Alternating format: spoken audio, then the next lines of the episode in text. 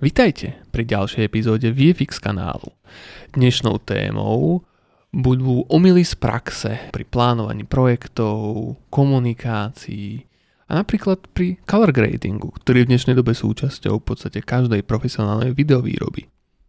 Naše tradičné nie-intro-intro VFX kanál je podcast o vizuálnych efektoch, hostovaný mnou Michalom Šabíkom, zaoberajúci sa teda vizuálnymi efektami primárne tvorenými na Slovensku a v tejto úvodnej časti e, jeho života sa vlastne zaoberáme primárne nejakou edukáciou, aby každý poslucháč, ktorý tento podcast začne počúvať, mohol nabrať všetky potrebné vedomosti k tomu, aby mohol takýto podcast počúvať priamo na tomto jednom mieste. Neskôr sa začneme zaoberať analýzou a rozhovormi o rôznych filmoch a projektoch a reklamách tvorených tu u nás. Ale to sa nám neznamená, že nemôžeme pozrieť aj nejakú globálnu celosvetovú scénu a nejaké veľké projekty. Poďme teda rýchlo k téme. Pri tvorbe vizuálnych efektov e, v našich slovenských podmienkách, e, pri reklamách, celovečerných filmoch, krátkometrážnych filmoch, nejakých artových projektoch, niekedy tvorím aj nejaké, nazveme to, vizuálne efekty pre divadelné hry alebo nejaké umelecké vytvárne diela – Skrátka je to naozaj variabilné a človek si tu vie nájsť uplatnenie v scéne, ktorá ho zaujíma, alebo môže robiť aj to, čo robím ja, moje študíko, že vlastne sa snažíme e, vybrať rôzne typy projektov podľa toho, ako nás zaujímu a čo si chceme práve vyskúšať a naučiť sa. E, u týchto projektov sa stretávam sa s rôznymi typmi ľudí a s rôznym levelom ich poznania a skúseností s vizuálnymi efektami. To je veľmi fajn, pokiaľ človek má rád ľudí a chce vlastne sa učiť rôznym komunikačným zvykom, ale má to aj svoje nevýhody a tie sú zakorenené v nevedomosti a nepoznaní vizuálnych efektov. Dajme si taký príklad nejakej bežnej reklamnej výroby, Nebudeme teraz ako špecifikovať pre nejaké veľkosti, lebo naozaj no on to nie je až tak o veľkosti projektu. Stalo sa mi, že som mal výborný zážitok s nejakou maličkou produkciou a stalo sa mi, že som mal hrozný zážitok s veľkou produkciou.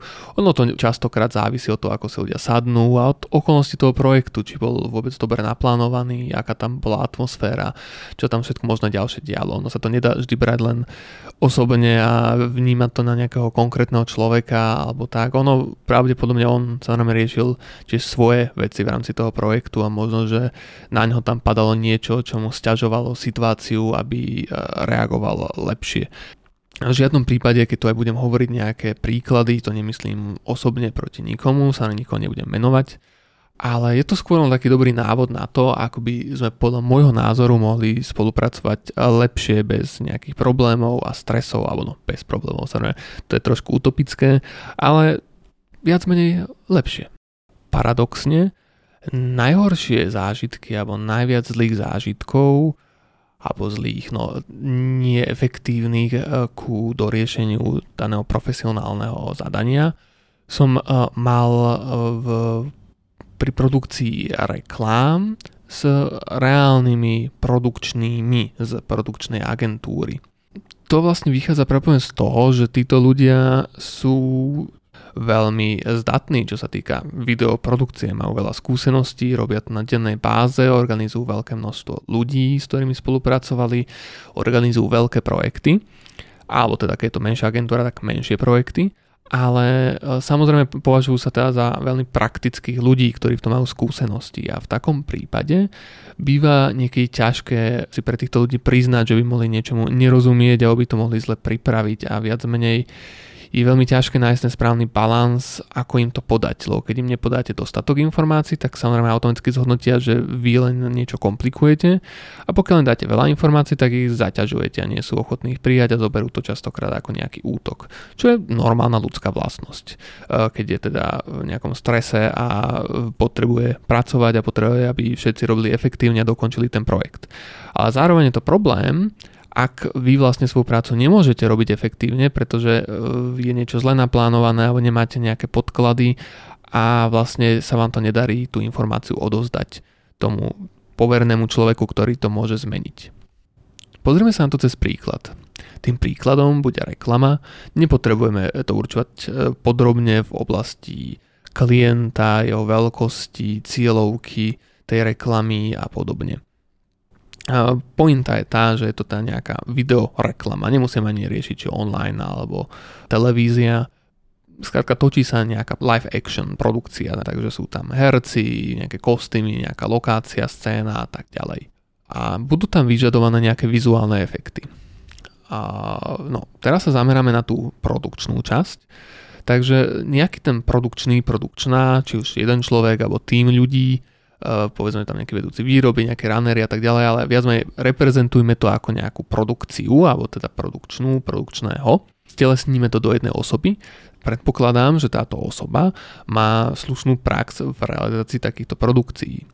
Pravdepodobne vytvára niečo, čomu sa hovorí dispozícia alebo dispozície, čo je ako keby taký harmonogram, môžeme to predstaviť ako nejakú tabulku, v ktorej presne rozpíše podľa časov, vlastne čo sa bude robiť a čo je k tomu potrebné. Takže bude vedieť, aké profesie potrebuje, akých ľudí tam chce konkrétnych obsadiť, e, bude vidieť vlastne tak, koľko ich potrebuje, na aký čas ich potrebuje ku konkrétnym úkonom, čo budú robiť, akú techniku k tomu potrebujú, aké miesto, lokáciu k tomu potrebujú a má docela jasný prehľad určite o tom, koľko tá technika stojí, či už je to teda ich vlastná technika, ich firmy, takže koľko si za to budú účtovať a akú má hodnotu, alebo ak si teda tú techniku prenajímajú z nejakého rentálu, tak vlastne koľko je asi tá cena, buď má prehľad, alebo si dá spraviť nejaké cenové ponuky k tomu projektu, ale pravdepodobne vie, čo môže očakávať pri plánovaní toho budžetu. Vie, koľko vlastne stojí jednotlivé profesie, že sa to väčšinou ráta na nejaký nakrúcací deň a že ja neviem, kameraman si bude pýtať toľko, samozrejme, že tam je tiež nejaké rozpetie, ale tak povedzme, že už majú predstavu, koho a v akej úrovni oblasti si budú najímať, vie sa nám koľko, neviem, stoja gripácií, vie, e, má všetky tieto informácie. Samozrejme, že podľa potrieb toho projektu sa môže snažiť tlačiť ten budget niž, nižšie alebo vyššie a to už bude jeho úloha, alebo tá úloha toho týmu, ale hovorím, personalizujeme to do jednej osoby, aby teda tých ľudí na to presvedčili a zostavili taký tým, ale pravdepodobne sa nestane, že budú absolútne mimo, že napríklad, ja neviem, prenájom tej kamery s nejakým základným setom objektívov je 500 eur na deň a oni si budú účtovať a plánovať teda v rozpočte 25, hej, to sa pravdepodobne nestane. Prepoň sa nestane, že keď vedia, že chcú kameramana, ktorý si bude pýtať, vymyslím si, 400 eur na krúcací deň, tak vedia, že sa na niekto by si pýtal oveľa viacej, vedia, že niekto by sa zohnať za menej, ale pravdepodobne teda keď chcú takúto úroveň kameramana, nenaplánujú tam 40 eur. No a potom, keď príde k postprodukcii, tak z mojej skúsenosti sa veľmi častokrát stáva, že e, tam samozrejme nerobia žiadnu takúto dispozíciu, pretože to nie je ich oblasť, e, pravdepodobne ani sa nerozumejú, nevedia ohodnotiť, ako by sa to robilo a nemajú týchto ľudí in-house po ruke, aby vlastne to s nimi skonzultovali. Takže častokrát táto vec je riešená ako jedna položka alebo ako nejaké minimum položiek. Hej, že tak sa že strich vedia alebo zvukovú postprodukciu vedia oddeliť, prípadne nejaké nahrávanie voiceoverov alebo niečo, to je jasné to je docela bežné. Ale čo sa týka vizuálnych efektov, tak to bude, že efekty alebo maximálne efekty a grading bude oddelený. A k tomuto častokrát priradia nejaké číslo, niečo, čo im buď ostáva v budžete, alebo čo je z nejakého dôvodu na základe ich skúseností a predstavy o tom, ako sa taký efekt bude re- realizovať, tomu priradia nejaký budget a nejaký čas. A veľmi častokrát sa stretávam s tým, že to ten istý budget a ten istý čas jedno, o čo sa jedná, pretože z nejakého dôvodu niektorí produkční alebo produkčné to takto plánujú. Určite si viete predstaviť, že niečo takéto môže vytvoriť problém, pretože keď príde zadanie do nejakého postprodukčného štúdia, tak ono interne si tiež spraví svoju dispozíciu, je jedno ako to volá, ale tiež keď vlastne bude ten projekt nejako na ňo bydovať alebo akým spôsobom sa bude snažiť o neho uchádzať, tak si to rozdelí na nejaké konkrétne úkony, oblasti, na to, e, ktorých a koľko ľudí na to bude potrebovať, koľko asi času na to budú potrebovať, aké prostriedky na to budú potrebovať, či už podobe nejakých workstationov, uh, ja neviem, render farmy, uh, softverov, takže podľa toho, koľko povedzme to štúdio má nejaké licencií k dispozícii, takže to môžu naplánovať, aby to vychádzalo, možno kalibrované monitory, možno motion capture oblek, možno, ja neviem, 3D skenovacia kopula a, a tak ďalej. Sa toto hovoríme o docela už komplexnejšej efektovej výrobe, ale v podstate to isté sa deje aj pri niečom jednoduchšom, pokiaľ to naozaj není, že treba odretušovať jednu vec, čo môže zvládnuť jeden človek, človek a, a hotovo, tak uh, je veľmi pravdepodobné, že tam bude povedzme, ja neviem, nejaký modeler, niekto, kto robí textúry, možno nejaký rigger, možno animátorka a tak ďalej. Takže toto, keď to aj povedzme budú robiť len dva, trá ľudia a budú každý robiť viac úloh, tak potrebujú to nejako naplánovať. A keď vlastne e, vznikne takýto plán, tak podľa toho sa dá určiť nejaká cena. Problém tá nastáva v tom, že vlastne toto sa deje separátne a z mojej skúsenosti pri veľa projektoch e, sa to vlastne má diať až potom, keď my, e, alebo teda keď nám určia nejaký budget. Prípadne sa mi stáva to, že ja síce podám cenovú ponuku, že vtedy ešte je to na mne, ale keď ju podám, tak im je oznámená nejaká fixná cena, s ktorou oni počítali a fixný čas, ktorým oni počítali, že za ktorý to treba vyriešiť podstate som požiadaný o to, aby som to v tom dodržal. A teda ani nejdú ďalej o niečom vyjednávať, rovno mi to takto oznámia, pretože vidia, že sú, ja neviem, vymyslím sa 15% tak oproti tomu, čo som dal najnižšiu ponuku. A vlastne z tohto potom vznikajú také problémy, že keď samozrejme logicky táto postprodukčné štúdio by to v takejto situácii malo teda odmietnúť, tak dosť často krát sa potom stáva to, že uh, teda samozrejme tá nejaká produkčná agentúra alebo reklamná agentúra alebo hm, akákoľvek takáto firma potom sa osloví ďalších, buď uh, postupne alebo teda možno aj hromadne oslovila viacej týchto postprodukčných štúdií a freelancerov alebo kohokoľvek potrebovali vlastne osloviť na tento typ práce. No a častokrát sa im môže stať to, že im to vlastne všetci odmietnú. Som bol viackrát v takomto projekte, že sa vlastne projekt vrátil aj 3-4 krát v priebehu pol alebo 3 čtvrte roka s tým, že vlastne stále sa vrácali s tým, s tým budgetom, že oni to vlastne klientovi slúbili a že im to nikto nechce zobrať. Alebo mi to nepovedia, len sa vrátia vždy ku mne, ako že ma oslovili, ale povedzme, že od nejakých známych aj viem, že oslovovali aj ich a taktiež to sa nedostali zamietnuté. A toto je vlastne podľa mňa dosť problematické pre vlastne všetky zúčastnené strany, pretože klient bude sa na mne spokojný, lebo pravdepodobne dostal prislúbené niečo za nejakú sumu a nejaký čas a sa mu to nedostáva tá produkčná agentúra alebo reklamná agentúra, alebo teda keď ich tam viacej nejakej náväznosti, tak teda oni budú nespokojní a nešťastní s tým, že tiež sa to vlastne nedodržiava a budú prepojne to nervózni, lebo teda veď klient na nich možno s niečím tlačí alebo im to tá nepríjemné, že nemôžu dodržať, čo slúbili. A potom nejaká tá postprodukčná štúdio alebo freelancer a podobne sa tiež ocitá v strese, pretože častokrát v týchto situáciách na ňo teda potom tá produkcia tlačí a v niektorom prípade používajú kľudne nejaké citové vydieranie, v niektorom nejakú snahu vlastne podchytiť nejakú e, česť alebo ochotu pomôcť toho človeka, ktorý bude jedna za to štúdio toho freelancera, alebo skrátka len sa s tým opakovania, opakovania, opakovania vrácajú a niekedy ten človek nevie povedať nie, alebo je mu to už vlastne nepríjemné, alebo chce teda naozaj pomôcť, podľahne tomu. Ale zvyčajne z mojej skúsenosti to potom neprebieha aj tak hladko, pretože samozrejme už v tom projekte je značné napätie, je pravdepodobne po termíne a v rámci toho budžetu samozrejme ten, kto sa podujme to realizovať, ak sa teda podujme, uh, má nejaké požiadavky, ktoré sú, čo sa týka bežného štandardu, sa na väčšinou nie, uh, nie, nie bežné tým pádom v skúsenosti častokrát prichádza k treniu, že keď aj pri tej dohode si niečo určíme, tak potom keď vlastne dojde k tej realite, že napríklad ten termín realizácie má byť veľmi pomalý, alebo že si môže plne tú kreatívu riadiť tá postprodukcia, tak sa dojde k nejakým častokrát klešom, že teraz ten klient má nejakú pripomienku, alebo odrazu oni už naplánujú a neviem, marketingovú kampaň a potrebujú to na nejaký termín, aby to išlo, čo je sa zmysluplné. Ale pokiaľ ten job vlastne nie je absolútne rentabilný pre jednu z tých zložiek, tak je ťažké vlastne dosiahnuť nejaký rozumný súlad. A keďže sa jedná o komerčný projekt, e, nie o nejakú pomoc, ja neviem, prírode alebo ľuďom alebo tak, v podstate máte len pomáhať nejakým ľuďom, pretože oni si nespravili dobre svoju prácu alebo prípadne to používajú ako nejakú vyjednávacú taktiku, aby z vás získali nižšiu sumu, v tom horšom prípade, tak tam vidím docela problém. A Riešenie je podľa mňa veľmi, veľmi jednoduché. Stačilo by si vlastne v prvom bode uznať to, že ten človek povedzme nie je e, v tej chvíli kompetentný alebo e, možno nevie správne ohodnotiť takýto typ projektu. Druhý bod by mal byť, že osloví nejakú tú jednu firmu alebo viacej spoločností alebo teda freelancerov, to je jedno, za účelom vytvorenia nejakej cenovej ponuky, časovej ponuky a prípadne nejakého realizačného plánu.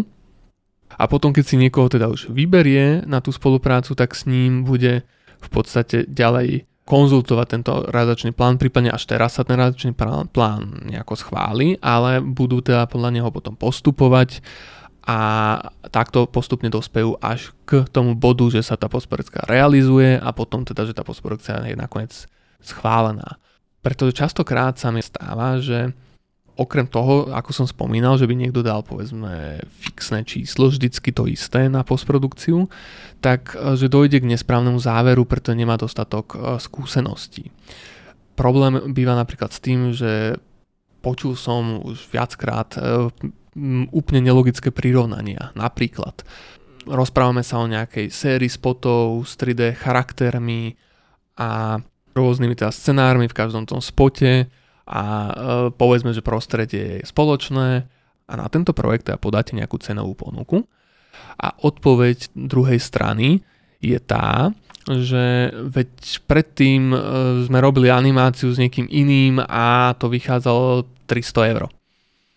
No a vám je vlastne jasné, že u takéhoto projektu to nemohlo žiadnom, ale žiadnom, ale žiadnom, žiadnom prípade byť 300 eur podstate potom, keď náhodou sa vám podarí nejak získať viacej informácií, odkiaľ uh, majú tento pohľad, tak prijete na to, že to prirovnávajú k nejakej jednoduchej uh, 2D animácii, ktorá nemala ani charaktery a bol to v podstate len nejaká animácia nejakého textu alebo niečo podobné. A prečo to tomu prirovnali, povedzme, že ja neviem, dĺžka bola rovnaká a tým pádom to mali ako parameter, ktorý sa im logický. Čo sa není mm, nič na smiech, to je normálne, že ten človek, ktorý v tom nemá skúsenosti, to povedzme neohodnotí korektne, ale to je ten problém, že keď ten človek je teda na nejakom profesionálnom poste a robí svoju prácu a v podstate vyžaduje, aby bola tej jeho práce potom ďalší ľudia robili svoju prácu, ale keď jeho práca nie je spravená korektne, tak to nebude fungovať ďalej. Takže mm, je podľa mňa dôležité si to vedieť uznať, začať takýmto spôsobom vlastne spolupracovať s tými postprodukciami a postupne vlastne sa naberiete tie skúsenosti, takže sa vám začne diať to, že pravdepodobne budete tie projekty lepšie a lepšie sami pripravať, že už keď to pošlete nejakej tej postprodukcii na nejaké to nacenenie a prípravu, tak vlastne príjete na to, že ste sa takmer trafili a že v podstate ten váš odhad by povedzme bol realizovateľný. A postupne uvidíte, že viac e, a viac triafate tie správne technológie a riešenia a vlastne už to nebudete naceňovať len ako VFX, ale už vy si možno spravíte na to nejakú tú dispozíciu, že no, toto by som videl, že sa tam budú robiť charaktery, bude sa tam, neviem, dizajnovať scéna, bude sa tam robiť kostýmy, bude, bude sa, neviem, riešiť svetlo, bude sa riešiť animácia a e, v podstate budete oveľa mať väčší prehľad tom, čo sa deje. A tým pádom aj pre vás to bude menšie tabu a menej nepríjemné, keď e, to niekto nejakým spôsobom nacení na neviem 5, 10, 20, 30, 50 tisíc a vám sa to zdá ako niečo absolútne absurdné za nejakú animáciu, ako som veľakrát počul. A pritom keď si to dáte potom sreme nejaké inému štúdiu naceniť, pri ktorom povedzme e, si už poviete, že dobre, tomuto štúdiu verím, lebo neviem, je to Alien štúdio, alebo je to niekto, kto tu má naozaj meno a dávam vlastne ešte raz takú cenovku, ako vám dal niekto teda menší, tak e, potom prídete na to, že možno to až taká hlúposť nebola. Ale tento spôsob, e, prídenie na to je bolestivý, a hlavne častokrát vedie k tomu, že potom ten projekt nedostane zelenú, pretože dostanete nejaké obrovské číslo, e, už ste sa značne zdržali s tým, že ste možno komunikovali s inými ľuďmi, možno ste pôvodne niečo klientovi slúbili iné, teraz to chcete meniť a, a už, už to vlastne dobre nefunguje. Takže naozaj odporúčal by som uvažovať nad tým tak, že ten proces tam môže byť naozaj oveľa komplexnejší, ako sa vám môže stať a dať si vlastne vytvoriť tú cenovú ponuku niekým, kto rozumie tej postprodukcii a prípadne, ak vás to zaujíma, dať si aj vysvetliť nejaké tie body v tom, aby ste postupne sami vedeli možno takýmto spôsobom naceňovať tie projekty a lepšie odhadnúť, že toto bude, ja neviem, kľúčovanie, toto bude rotoskopia, toto bude 3D simulácia. Potom samozrejme, že už každé štúdio vám môže dať trochu iné riešenie, ako k tomu pristúpi, e, podľa ich nejakého skillsetu a skúseností a podľa toho, že možno akú cenu chcú oni trafiť. Takže neznamená, že vždy len jedno technologické riešenie je to korektné. Ale pointa je tá, že začnete už na tým uvažovať v týchto medziach, nie len v tom, že a to je nejaká animácia, dobre, takže to je 300 eur. Ďalšou fázou je komunikácia počas realizácie toho projektu A myslím si, že táto fáza veľmi veľa súvisí s touto prvou fázou toho plánovania, ktorú som doteraz rozoberal. A to práve z toho dôvodu, že veľmi častokrát sa stretávam potom s nejakým absolútnym nepochopením toho, čo ide ďalej. Takže tá produkcia býva častokrát potom nervózna z toho, keď uh, je pošleme nejaký výsledok, ktorý nie je teraz plne finálny a je k tomu nejaký termín, že toto je nejaký prívis, animatik, uh, alebo teda keď uh, by to bol nejaký komplexnejší projekt, tak sa naozaj potom používajú tie rôzne druhy vizov na všetky možné druhy fáz toho projektu. A pokiaľ vlastne tá druhá strana to nie je zvyknutá, v momente napríklad žiada finálny výsledok, aby ho konzultovali a chcú ho potom meniť a meniť a meniť a meniť, ale zároveň rozpočet a čas nedovolujú to, aby sa za každým ten výsledok dokončil do finále a taktiež on sa to v podstate tak nerobí väčšinou ani niekde v Hollywoode, lebo to nie je efektívny postup. Tak uh, naozaj potom môže dochádzať k nejakému klešu a nepochopeniu a potom sa len uh, hromadí nejaké napätie a, a nevysvetlená komunikácia a to naozaj e, tiež nie je dobré. Takže to základné pochopenie a možno nejaká, uh, nejaký plán, bojový plán, čo sa vlastne bude robiť, nejaká tá dispozícia, by boli podľa mňa veľmi užitočné, keby sa prebrali na tom úvode, takže potom by ste mali naplánované, že toto sa robí, toto sa robí, toto sa bude schvalovať, potom sa robí toto, potom sa bude schvalovať toto a pokiaľ vám to tá nevyhovuje, tak aspoň hneď v úvode budete nejak diskutovať s tou postprodukciou o tom, ako by sa vám to teda hodilo a ona vám podľa toho povie, čo je povedzme reálne pre nich alebo nie reálne, alebo čo by to teda potrebovali k tomu, aby to reálne bolo.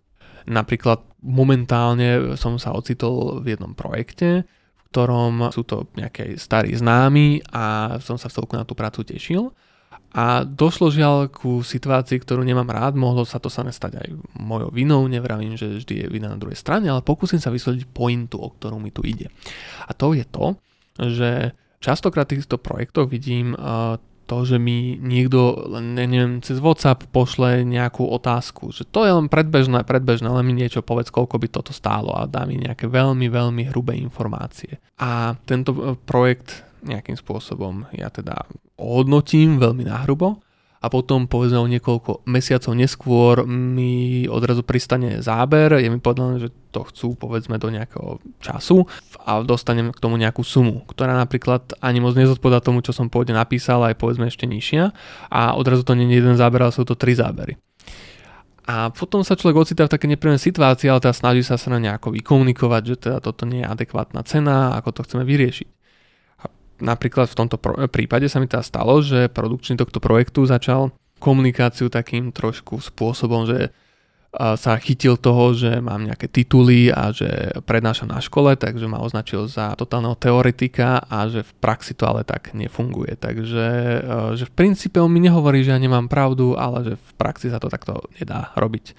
Takže vlastne pointa je tá, v praxi sa nedá spraviť to, že keď sa dohodneme, že jeden takýto typ záberu bude stať zhruba od toľko do toľko a vy mi teda pošlete tri zábery za tú povedzme nejakú strednú hranicu tej sumy, ale chcete ako keby množstvo práce jak v tej najvyššej hranice tej sumy, tak v tomto prípade bolo teda celku už fajn postup, že teda OK, ak mi to sa nevyhovuje, tak e, môžem od projektu odstúpiť a nájdu niekoho iného. Ale niekedy sa mi teda stane to, že človek e, na druhej strane to hrá na cituje vydieranie v tom duchu, že, že teraz nás necháš v srabe a ako to máme zvládnuť a my sme s tebou počítali a podobné. Rozumiem tomu, že to sú sa pravdepodobne častokrát aj vyjednávacie taktiky daných produkčných, ako niekoho, kto je dobrák a to ja občas asi som, chcú spracovať ale podľa mňa je dobré, aby o tomto vlastne ľudia počuli. Či už tento podcast teraz počúva niekto mladý, kto uh, napríklad sa s týmto môže stretnúť v praxi a nebude vedieť, ako na to reagovať. Alebo to počúva nejaký produkčný, ktorý si to možno neuvedomuje, že toto je nevhodné. Takže Rád by som len povedal toľko, že podľa mňa je to veľmi neprofesionálne a nevhodné. Treba skrátka komunikovať o tých potrebách, ktoré tam sú. Jedna strana komunikuje, že teda ten budget je malý a nezodpovedá to tomu, čo sme sa dohodli v objednávke. A druhá strana sa môže uh, legitímne povedať, že no, toto je slovenský, ja neviem, seriál a my máme takýto a takýto budget a myslel som si, že tomu rozumieš No a možno sa dozvie tomu, že ja tomu rozumiem, len to neznamená, že nemôžem ja skúsiť vysvetliť, ako sú situácii ja, pretože ak tá druhá strana o tom nebude vedieť, tak naozaj sa mi stalo, že niekto ma chcel nechať realizovať, ja neviem, niečo, čo by malo stať 1000 eur za 40 eur a ani nevedel, že to robí. Takže prax ma naučila, že je dobré skrátka o tom komunikovať a podľa mňa by to nemalo byť veľký problém. Vždy sa treba vedieť pozrieť na tú svoju stranu a komunikovať čo najčistejšie, najstručnejšie, najefektívnejšie a najvecnejšie. Napríklad moja strana je tá, že ja veľmi som dôsledný a dám veľa faktov, lebo si myslím, že to by tomu človeku pomohlo. Ja vlastne mám rád tie fakty, ale viem, že veľa ľudí to vlastne zaťažuje, keď majú toho veľa a chcú vlastne tú komunikáciu, aby prebiehala čo najhladšie. Ale čo najhladšie môže prebiehať hlavne vtedy, keď tí ľudia sú zohraní a majú, majú vlastne spolu nejaký systém pracovný. Takže podľa mňa na tom úvode je dobré ten systém nejaký vytvoriť a potom to môže naozaj fungovať dobre. Ďalšou fázou býva po efektoch color grading. A pri color gradingu, ktorým sa tiež teda zaoberám, je to pre mňa taká naozaj oddychová práca, pretože ako som pôvodne študoval ja fotografiu a vlastne taká nejaká, nazvime to čistá, jednoduchá úprava toho obrazu, že môžem zmanipulovať ako keby pôsobenie svetla, farebnosti to je niečo, čo ma naozaj baví a mňa baví aj tá technická stránka. Vizuálny efektov a niečo náročné, čo trvá dlho a vlastne ten grading je takým opozitom toho, takže to je pre mňa taký ten relax, kde tá odozva je viac menej e, v reálnom čase hneď a môžem komunikovať s kameramanom o nejakých jasných uh, pojmoch, ktoré, uh, v ktorých pracoval on pri tom, keď tú scénu svietil a snímal. Pre tých, ktorí by náhodou nevedeli, čo je to color grading, tak si to veľmi stručne môžeme vysvetliť. Color grading by sme mohli rozdieť do dvoch častí, tzv. farebné korekcie a farebný grading, neviem ako to lepšie preložiť v slovenčine, alebo teda color corrections a color grading. Takže farebná korekcia, ako no, názov napovedá, je tá skôr taká tá technická úprava, taká korekcia. Takže keď ten obraz nasnímate, tak napríklad, keď ho teda máte už potom postrihaný, tak jeden záber je čo, svetlejší, druhý je trošku tmavšie nasnímaný. Jeden ide trošku do zelená, druhý ide trochu do magenty toho, ako práve z toho uhlu to svetlo pôsobilo. Prípadne to je scéna snímaná na viacej kamier naraz, takže jedna kamera povedzme podávala obraz trošku inak ako druhá, alebo mala nastavený white balance mierne inak. Takže farebné korekcie sa zaoberajú vyrovnaním toho obrazu a technickým alebo môže byť aj estetickým, ale na takú nejakú základnú úroveň. Na farebný grading, alebo teda color grading, sa zaoberá uh, nejakou gradáciou tým, že ten obraz teda posuniete niekam ďalej. To už je kreatívny proces. A častokrát teda sa hovorí o nejakých primárnych a sekundárnych korekciách, keď sa človek učí color grading, takže vlastne primárne korekcie sú v podstate tá, tá korekcia, nejaké to základné vyrovnanie celého obrazu a prípadne teda v tomto prípade to môže byť nejaký kreatívny nádych e, celkový nejakej farebnej atmosféry a sekundárne korekcie sú potom nejaké masky, takže jednotlivé časti obrazu nejakým spôsobom vyselektujete, či už nejakým lasom alebo tým, že tam dáte nejakú elipsu animovanú alebo trackovanú, necháte počítať, nejak vyanalizovať nejaký pohyb v tom obraze alebo ešte, neviem, kľúčovať nejaké konkrétne farby alebo nejaké konkrétne spektrum, teda vyselektovať a len to spektrum upraviť a podobne. Tento proces je v podstate potrebný v dnešnej dobe pre každý profesionálny videoprojekt. A to z dvoch dôvodov. Jeden dôvod je teda čisto technický a to je ten, že v podstate všetky profesionálne alebo poloprofesionálne kamery v dnešnej dobe snímajú do tzv. logu alebo logaritmu, logaritmického zápisu. A to je vlastne zápis, ktorý nezapíšete tie dáta lineárne, takže napríklad čierna je 0, biela bude 1, stredne šedá bude 0,5, ale zapíše to po nejakej logaritmickej krivke a to za tým účelom, aby čo najefektívnejšie boli tie dáta zapísané. Výsledkom tohto zápisu je to, že celý ten obraz vyzerá veľmi šedivý a desaturovaný na pohľad, keď to zobrazíme na bežnom monitore.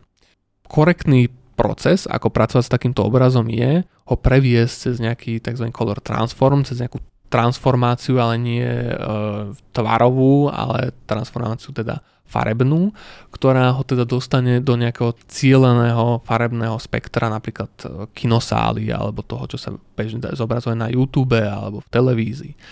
A podstate potom na vašom zobrazovacom zariadení, ako napríklad neviem, monitor, televízia alebo filmové plátno, budú farby vyzerať korektne, ako v podstate tá kamera ich zaznamenala. No a potom po takomto prevode môžete robiť nejaké tie kreatívne farebné zásahy na to, aby ten obraz vyzeral príjemnejšie a prípadne na to, aby ste e, využili tu ten logaritmus na to, že možno vyťahnete detaily v miestach, kde už by boli pri vlastne nejakom takomto kontrastnejšom zobrazení buď e, vypálené alebo spečené takzvané. Takže napríklad, že v bielých už nevidíte kresbu alebo v tmavých miestach už nevidíte, že máte vlastne šancu nejak manipulovať ten obraz, aby pôsobil tak, ako vy chcete.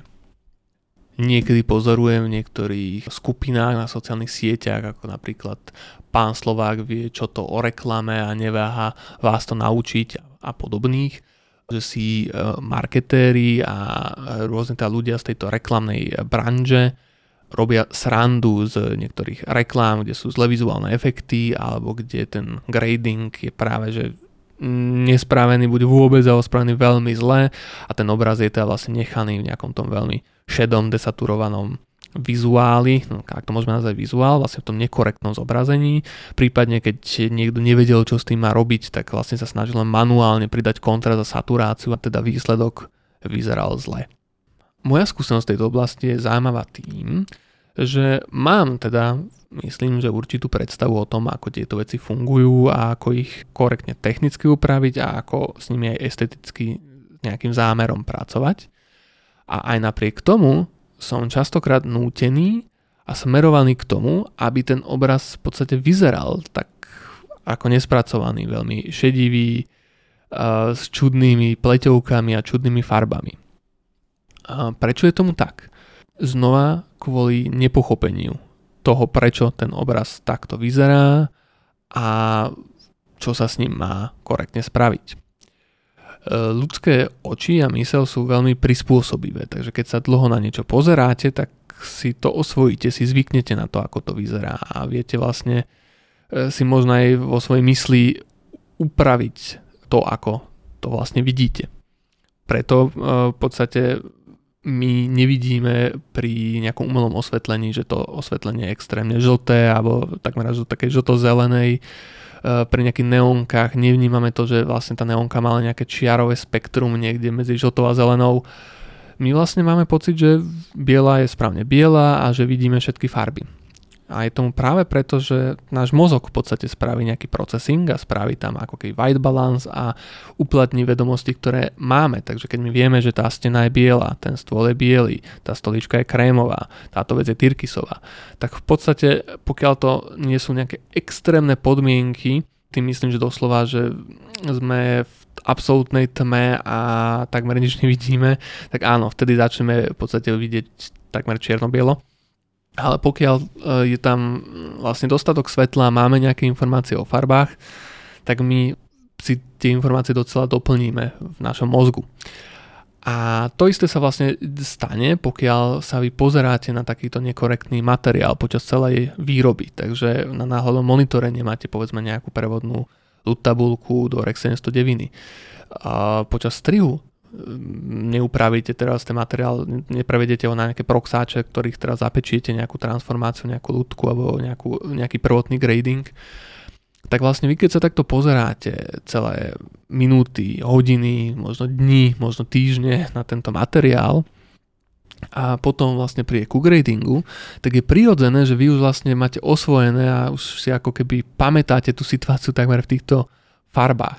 Takže keď niekto tomu, nazveme to teda, pridá kontrast a pridá saturáciu, pridá šťavu, tak samozrejme, keď to spraví na nejaké, nazvime to, korektné, alebo no korektné, samozrejme, že môžete mať umelecký zámer, mať ten obraz desaturovaný a malo kontrastný, to, to, je, to je normálne, ale mm, v podstate stále povedzme, že čierna, nejaká absolútna bude viac menej čierna a biela absolútna, povedzme slnko bude biela, tak stále sa to bude zdať veľa a budete v podstate e, naozaj e, častokrát bojovať s tým, že ten grader to zmenil zle a budete žiadať, aby sa to vrátilo naspäť a aby bol vytvorený nejaký kompromis. To je naozaj dosť e, nepríjemná situácia. Častokrát sa mi stáva, že vlastne počas color gradingu musím prejsť tým color gradingom viackrát pretože keď spravím nejaký prvý grading, tak ak nikto nebol pri mne, tak mi povedia, že Ježiš Maria, to je moc farebné, moc kontrastné. Ak bol niekto pri mne, tak ma rovno začne teda korigovať, že to nesmiem. Spravím farebný prevod do Rec 709, nemôžem. Chcem použiť ASS, nemôžem. Chcem, ja neviem, ručne to nejako upraviť, viem zhruba, jak tá kamera funguje, nemôžem. Takže to je prvý problém a musím naozaj len nejako postupne ako keby dialovať ten, nazme to, prevod na normálne farby. A častokrát teda robím to, že postupne každým záberom, ako keby po pár percent podľa toho, ako, koľko záberov ten projekt bude mať, pridávam a pridávam a pridávam trochu tej šťavy, nazvime to. A keď prídeme k poslednému záberu, tak vlastne už to mám na 100%, už to vyzerá dobre. A návrh tej technickej korekcie robím nejaký ten kreatívny color grading. No a potom, keď skočíme na prvý záber, tak ten človek vedľa mňa sa ma častokrát teda v takejto situácii spýta tú istú vec. A to sme zabudli tento záber, veď to je z úvodu. To sme asi preskočili. A on poviem, no nie, nepreskočili. A ukážem mu, že vypnem, zapnem korekciu, že je tam nejaký grading. A on povie, Ježiš Maria, no že to je, to je málo. No a ja mu poviem, no to je to, čo som ti hovoril, že ono to chceš moc šedivé. No toto je moc, to je moc šedivé, tak jasne, pridajme. A potom mi povie, no môžeme sa teraz pozrieť naspäť na ten posledný záber. A skočím na ten posledný záber a poviem, hú, to je moc, to je moc, to, tak toto zase uberme. Lebo teraz zasa subjektívne už videl ten šedivý záber znova a už sa mu ten kontrastný, nazveme to, zdá moc. A takýmto spôsobom v podstate balansujeme a skáčeme a hľadáme a korigujeme všetky tie zábery na nejaký stred. A potom on odo mňa odíde a ja to musím celé ešte raz pregradovať a častokrát teda u tých prvých alebo prvej polovici záberov musím prerobiť úplne všetko sa dá povedať, možno okrem nejakých trekovaných masiek a animovaných, ale teda nastavenie tej masky musím prerobiť farebné, pretože e, keďže tam nebol ten korektný prevod, tak napríklad pleťovky išli do zelená a teda ja som ich potom manuálne musel korigovať do nejakej inej farby, aby vyzerali prirodzenejšie. No ale keď už ten prevod tam spravím, tak túto prácu robiť nemusím, takže tú prácu musím odtiaľ vyhodiť, ale potom zase ten záber napríklad vyzerá inak a nesedí s tými následujúcimi a minulými zábermi. Takže je to naozaj e, zbytočná práca, zbytočný proces, ktorý by tam nemusel byť, keby tí dotyční tomu rozumeli, ako ten grading prebieha. Ďalší problém, s ktorým sa tam stretávam a je v celku úplne zábavný, je použitie profesionálnej techniky. Nikto mi nebude nadávať, alebo som sa ešte nestretol s tým, no vlastne raz som sa stretol, ale není to niečo bežné, že by niekto protestoval proti tomu, že používam panel hardwareovo dedikovaný ku color gradingu, takže to nerobím napríklad myšou alebo grafickým tabletom, ale že mám nejaký panel, ktorý má väčšinou, ak to niekto, nevidel, niekto nevidel, tak sú tam také ako keby gule, ktoré viete otáčať e, do všetkých strán a tým pádom máte ako keby také zariadenie smerové na to, aby ste vybrali nejakú farbu, že v podstate každý smer prezentuje nejakú farbu, hej, 360 stupňov sú všetky farby a máte to rozdelené na nejaké ako keby tiene, stredy a jasy a, alebo je tzv. lift gamma gain, alebo tom záleží teda, že v akom prostredí robíte a rôzne ďalšie nejaké potenciometre a podobne. E, tak ako zvukár má väčšinou nejaký zvukový pult, tak tá color grader môže mať takýto svoj pult. Takže s tým problém není, ale veľmi častokrát sa stretávam s problémom, že mám profesionálne e, hardware kalibrované monitory. Prečo? Sa ma asi spýtate, že to asi je hlúposť, nie? No z jednoduchého dôvodu. Keď ja na takomto monitore niečo ogradujem a pošlem to niekomu, kto to pozera na bežnom monitore, na nejakom laptope napríklad a dá mi nejaké pripomienky a ja ho napríklad o tom varujem, že tie pripomienky mi nedávajú zmysel a že či to pozrel na kalibrálnom monitore. Prípadne ten človek u mňa je pri, počas gradingu a videl ten obraz na tom kalibrálnom monitore a páčil sa mu a potom si pozrel ten export doma alebo vo svojej firme a tam sa mu až tak nepáči a začne dávať na základe toho pripomienky. No ja poviem a vysvetlím, že to je teda na základe toho, že ten môj monitor je kalibrovaný a na ňom ten obraz je takto korektný a on ho vlastne vidí nekorektne a preto vidí zle. Logická odpoveď od accountov z agentúr alebo produkčných býva, že no dobre, ale bežný klient nebude mať takýto drahý hardwareovo kalibrovaný monitor korektne nastavený bežný človek bude mať monitor ako ja, bežný monitor. Takže správame to na ten bežný monitor. Takýto argument e, sa vám môže zdať logický a viem pochopiť prečo. Ale je tu znova ten istý princíp. Zdá sa logický iba preto, že nemáte dostatok informácií k tomu, aby ste to korektne posúdili. Pozrieme sa na to, prečo teda sa pri gradingu používajú kalibrálne monitory a prečo teda vôbec existujú. Je to z toho dôvodu, že pokiaľ chcete vytvoriť nejakú farebnú verziu, nejakú farebnú prezenciu toho vášho diela, tak by ste to mali robiť na tzv. referenčnom monitore, ktorý teda korektne predaný štandard môže slúžiť ako referencia a potom viete, že tie farby sú naozaj zapísané v tom digitálnom súbore tak, ako ste vymienili. To, že ľudia budú mať rôzne zariadenia, rôznej kvality a taktiež, že si ich môžu sami nastaviť, takže môžu pridať kontrast, ubrať kontrast, pridať, ubrať saturáciu, zvýšiť jas, ubrať jas, môžu posnúť farebnosť do nejakého smeru, napríklad, neviem, rád studenšie farby, rád teplejšie farby. Tomu nemôžete zabrániť, to je prirodzená preferencia toho daného človeka pri tom danom zariadení v tom danom čase. Ale čo môžete spraviť vy preto, aby ten váš obraz bol čo najlepšie reprezentovaný, je to, že ho spravíte korektne. Prečo? No z jednoduchého dôvodu. Pokiaľ sa jedná teda o toho človeka, čo si ten monitor nejakým spôsobom nastavil, tak on ho nastavil teda nejakým smerom, lebo tým smerom sa mu to páči. Pokiaľ každý odozdá svoju prácu korektne, referenčne spravenú, tak všetky tie práce, všetky tie veci, ktoré on tam bude pozerať, budú správne o toľko percent tým smerom posunuté, ako ich on posunul. Takže to je v poriadku. Budú sa mu práve tým pádom páčiť. A pokiaľ sa teda bavíme o tých ostatných ľuďoch, ktorí majú teda len nejaké zariadenia bežné, nič s nimi nerobia, ale tie zariadenia nezobrazujú korektné farby, tak si treba uvedomiť, že nie všetci výrobcovia to robia rovnako. Nie všetci sa zhodli, že no, my budeme všetci mimo štandardu tým spôsobom, že to bude o 10% menej kontrastné a o 15% viac do magenty. Ten rozdiel je spôsobený tým, že sú to rôzne technológie vyrobené na rôznych miestach, takže tie rôzne displeje, tie zobrazovacie zariadenia sú skrátka rôzne. A zároveň v tej nižšej cenovej kategórii vám negarantuje ten výrobca to, že každé zariadenie prešlo tak prísnou kontrolou a nejakou kalibráciou, že bude napríklad ja neviem, nejaká delta hodnota ja neviem, len o 1% hore-dole. Ale to neznamená, že pustia von čokoľvek, že modrá môže vyzerať ako fialová, alebo ja neviem, úplne nezmyselne ako žltá, čo je opak. Takže to nie nejaké testy sa robia, len sa práve nerobia na každom kúse a nie sú tak prísne. Takže povedzme, že namiesto delta hodnoty 1 to môže byť delta hodnota 15. Ale to je ten limit. Na tých 15 to povedzme z tej výrobnej linky nezíde. Skrátka to nepustia von, buď ten displej rekalibrujú, alebo ho skrátka nepredajú.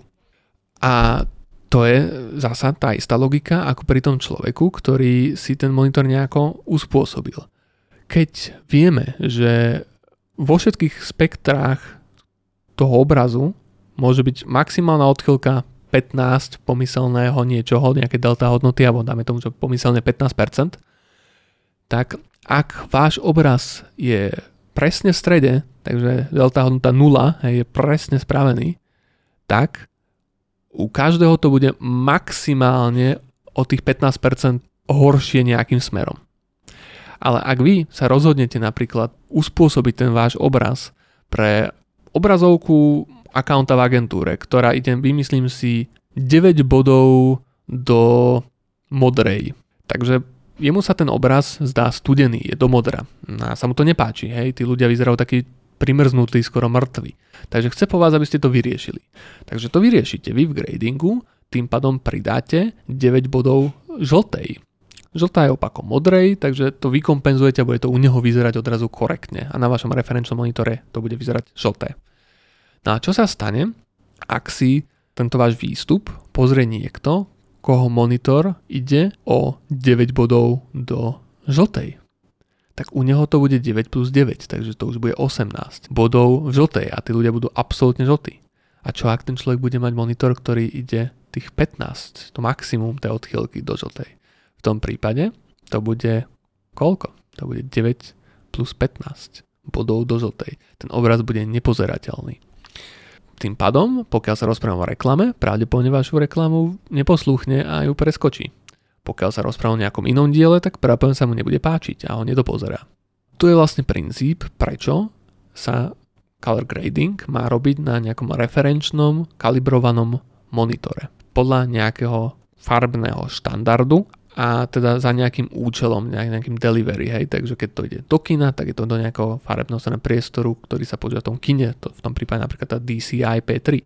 Pokiaľ to ide e, do televízie, tak to bude napríklad REC 709 a podobne. Takže vlastne ešte ten grading sa potom robí na nejaký mastering, na nejakú normu, tak ako to napríklad e, robia zvukári. Tiež to napríklad spravia na nejaké množstvo LUFS jednotky, hej, ten mastering toho zvuku. Nebudú ho robiť podľa toho, že vy ste si teraz selektívne dali na vašom laptope volume na 50% a podľa toho to chcete hodnotiť, že teda tak má byť zmastrovaný ten zvuk. Samozrejme možno, že to hovoríte zvukárom, ale tam bude ten istý problém, že niekto iný ho nemusí mať nastaviť na 50% a niekoho iných 50% nemusí znieť ako vašich 50%.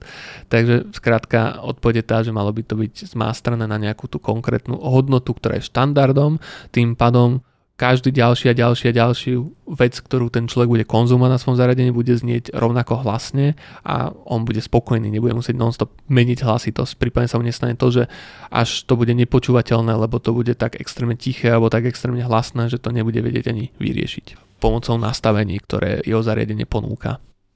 A posledným príkladom, ktorý uvediem, sú extrémne názory na niektoré technológie. Napríklad som sa stretol s tým, že mi kameraman povedal, že Aces je blbosť, takže ho nesmiem použiť pri projekte, ktorý on točil. Nehovorím, že nemôže sa na kameraman mať svoju preferenciu, ako budeme color gradovať projekt a ako bude prebiehať color science v tom projekte, to je samozrejme. Ale celkový reasoning tohto kameramana bol, že je to hlúposť, je to absolútna sprostosť a lepšia je nejaká ľudka, ktorú on niekde kúpil za 20 dolárov a tá ľudka sa na nebola absolútne uspôsobená na ten obraz, ktorý bol točený v tom projekte a ani na spôsob, ako on exponuje. Takže spôsoboval absolútne problémy a musel byť vlastne obraz predgradovaný k tomu, aby vôbec sa hodil do tej ľudky, aby tam nevznikal nejaký clipping a nezmyselné hodnoty a potom zasa za to ľudkou sa musela robiť nejaká ďalšia korekcia. A nehovorím, že to nemôže sa na workflow, ale stále vlastne jeho názor bol ten, že on si vyskúšal ACES a je to sprostosť. Už sme v jednej z epizód preberali, čo je to ACES, takže nebudem sa tomu venovať teraz nejako do hĺbky, ale ACES je teda Academy Color Encoding System. A je to ako keby nový prístup, no nový už to existuje dosť rokov, ale nie je to ešte stále plne integrované všade. Je to vlastne nový taký unifikačný prístup k color managementu a color science v digitálnej podobe. A to je veľmi, veľmi dvo- dobré a dôležité a postupne vlastne do tohto systému pribúdajú color transformy pre veľa kamier profesionálnych a vlastne ďaká tomuto systému môžete ako keby prevádzať akékoľvek obrazové dáta zaznamenané v nejakom zariadení, ku ktorému máte patričný color transform do nejakého color transformu iného zariadenia alebo iného štandardu. Čo je skvelé. A v podstate samotný ACES dokáže poňať všetky farby fyzikálne, ktoré existujú, alebo teoreticky ešte viacej aj také, čo neexistujú. Takže to je tiež veľmi, veľmi užitočné. Práve na to, aby ste mohli vlastne do toho ASS-u ako keby vložiť akýkoľvek vstup a vyňať z neho potom akýkoľvek výstup. A vlastne použitie ASS-u je teda veľmi užitočné, keď pracujete na projekte s viacerými kamerami, ktoré sú ASS-om podporované pretože ďaka tomu viete takto nejako, nazvime to, unifikovať. Samozrejme, že to nebude dokonalé a bude to vyžadovať nejaký manuálny vstup, ale nejaké základné hodnoty vám to zrovná. Taktiež samotná práca s tými farbami v ASS je trošku iná a výsledok môže byť, keď je ten artist to zvyknutý, prirodzenejší po tej technickej stránke s menej ako keby úsilím od toho človeka. Keď si, ja neviem, dvihne ako keby nazvem to expozíciu, tak ten spôsob, ako tie dáta budú reagovať, bude pôsobiť prirodzenejšie, je to veľmi vhodný spôsob na nejakú integráciu CG, alebo teda CGI, počítačom generovaných obrazov, napríklad 3D animácie s natočeným alebo fotografovaným obrazom a podobne. Použitie ASSu by som teda naozaj navrhoval v rôznych produkciách, ale častokrát sa stretávam s odporom. Toto bol jeden príklad, stretol som sa prípade celovečerného filmu, že keď som nás pýtal na to, či to budeme robiť v ASS, tak som bol vlastne tak jemne zvozený, že čo vymýšľam za sprostosti. A potom, keď to odprezentoval ešte nejaký iný človek, ktorého viacej v tom týme poznali a mu verili, tak sa teda prešlo na SS. Vlastne tej prvej fázi tomu tam nikto neveril a boli sme tam teda tí dva ľudia, ktorí tomu rozumeli. A e, s takýmito situáciami sa stretávam docela často a je to podľa mňa škoda, pretože by to uľahčilo prácu veľa ľuďom a hlavne on to nikomu neublíži, ani tomu kameramanovi, keby mm, si to nechal vysvetliť a možno by pochopil výhode toho systému a vedel by potom objektívne prispieť do diskusie, či v tom projekte ten ASS použiť alebo nepoužiť. Nie iba teda čisto subjektívne, že on to nechce, lebo počul, že to je hlúposť, alebo si to zle nastavil na počítači a nepačili sa mu tie farby, tak to nechce používať. Aby sme si zhrnuli, čo sme dnes počuli, tak vlastne dá sa to zhrnúť veľmi jednoducho. Všetky príklady a témy, ktoré som tu otvoril, majú jeden spoločný menovateľ. A tým je pochopenie, alebo teda nepochopenie vizuálnych efektov, color gradingu, celkovo teda nejakej tejto vizuálnej digitálnej postprodukcie. A všetky majú v podstate spoločné riešenie a tým je vzájomná úcta a nejaké počúvanie sa a ochota si nechať nejaké veci vysvetliť alebo pripustiť e, toho ďalšieho človeka k plánovaniu a ku tvorčiemu procesu daného projektu. Je asi evidentné z tejto epizódy, e, že tento názor zastávam a myslím si, že by e, sa mali tieto vedomosti šíriť a ľudia by buď mali teda ich lepšie ovládať, aby sami vedeli v týchto situáciách korektne rozhodovať, alebo ja nikoho nenútim, aby sa učil mojej oblasti, ale v tom prípade, keď on teda má za úlohu manažovať, pripravovať, rozpočtovať a plánovať moju prácu, tak by som sa len preferoval, ak by nejakú časť, ktorú nevie zhodnotiť, prenechal nám, aby sme mu s tým pomohli to čo najefektívnejšie a najlepšie naplánovať a samozrejme potom, aby sme za tú čas práce boli aj nejako ohodnotení, že sme takto prispeli. A tam taktiež je jeden problém, pretože on o tú časť bude ušetrený a nebude musieť na ňo dumať. A pokiaľ teda doteraz na ňo ani nedumal, len tam hodil, ja neviem, zaokrúhlenie toho budžetu, že OK, z klienta dostal 10 tisíc, e, nakrúcanie mu vidie na 9600, tak 400 eur aj na postprodukciu vyriešené, tak v tom prípade rozumiem, že sa mu asi nechce za to platiť, ale to ani v tomto úvode zrejme nie až tak podstatné riešiť. Podstatné je to, aby sa veľa týchto produkcií a agentúr a accountov posunulo na tú úroveň, že pochopia nejaké, uh, nejakú komplexitu tej postprodukcie a pochopia ale aj to, že za tú komplexitu a prípadne peniaze, ktoré do toho investujú, môžu veľmi veľa dostať. Pretože naozaj pomocou vizuálnych efektov im môžeme do toho obrazu vytvoriť čokoľvek a pomocou color gradingu môžeme tomu obrazu značne pomôcť, aby mal atmosféru, ktorú si želajú a ktorú potrebujú.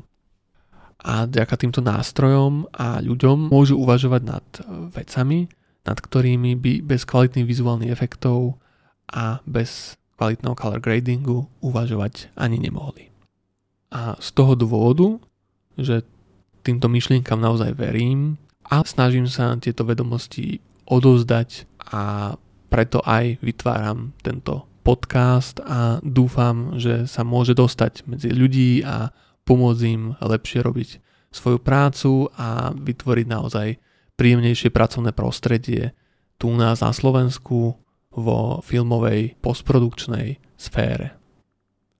Ďakujem za pozornosť a rád by som teda upozornil na prezenciu mňa a tohto kanálu, takže pokiaľ sa môžete niekde subscribenúť, dať nejaký like, napísať nejaký komentár, napísať nejakú recenziu na tento podcast, ideálne pozitívnu dúfam, tak to naozaj veľmi pomôže k tomu, aby ďalší ľudia boli schopní tento podcast nájsť a vypočuť si ho. A taktiež to mne dá informáciu, že na druhej strane sú reálni živí ľudia, ktorí to počúvajú a majú možno nejakú zaujímavú pripomienku alebo ma len chcú pozdraviť a, a dať mi informáciu, že má význam v tejto aktivite pokračovať. Taktiež, ak by sa niekto možno mrkol na Môj efektársky Facebook, ktorý absolútne neudržiavam, ale môžete, je to Michal Šabík VFX CGI, alebo na LinkedIne som aspoň trochu aktívny ako Michal Šabík a tam dokonca moje štúdio Typo 2FX má svoju skupinu a postujeme tam nejaké breakdowny a taktiež uh, upozorňujeme na niektoré zaujímavé epizódy z tohto podcastu. Malý hint na budúcu epizódu. Budúca epizóda, už desiatá, wow, je venovaná základnej terminológii vizuálnych efektov, opäť, alebo je to je druhá časť, v ktorej sa pozrieme na nejakú filmovú alebo tá filmárskú terminológiu, takže niečo možno zaujímavé pre kameramanov, aj keď títo skôr budú vedieť. A to je teda ohnisková vzdialenosť, kamerové pohyby, ja neviem, napríklad distorzia obrazu, a technicky, alebo tá po anglicky povedané lens distortion, a vlastne zapojenie vizuálnych efektov v preprodukcii versus uh, ich zapojenie až v postprodukcii, takže to je trošku možno náväznosť na túto epizódu, že čo sa stane a ako sa môže ten proces zmeniť a skomplikovať. Takže si tam vypočujeme nejakú zaujímavú historku, tak ako vždy. A teda teším sa na vás pri budúcej epizóde a želám vám pekný zvyšok dňa. Do počutia.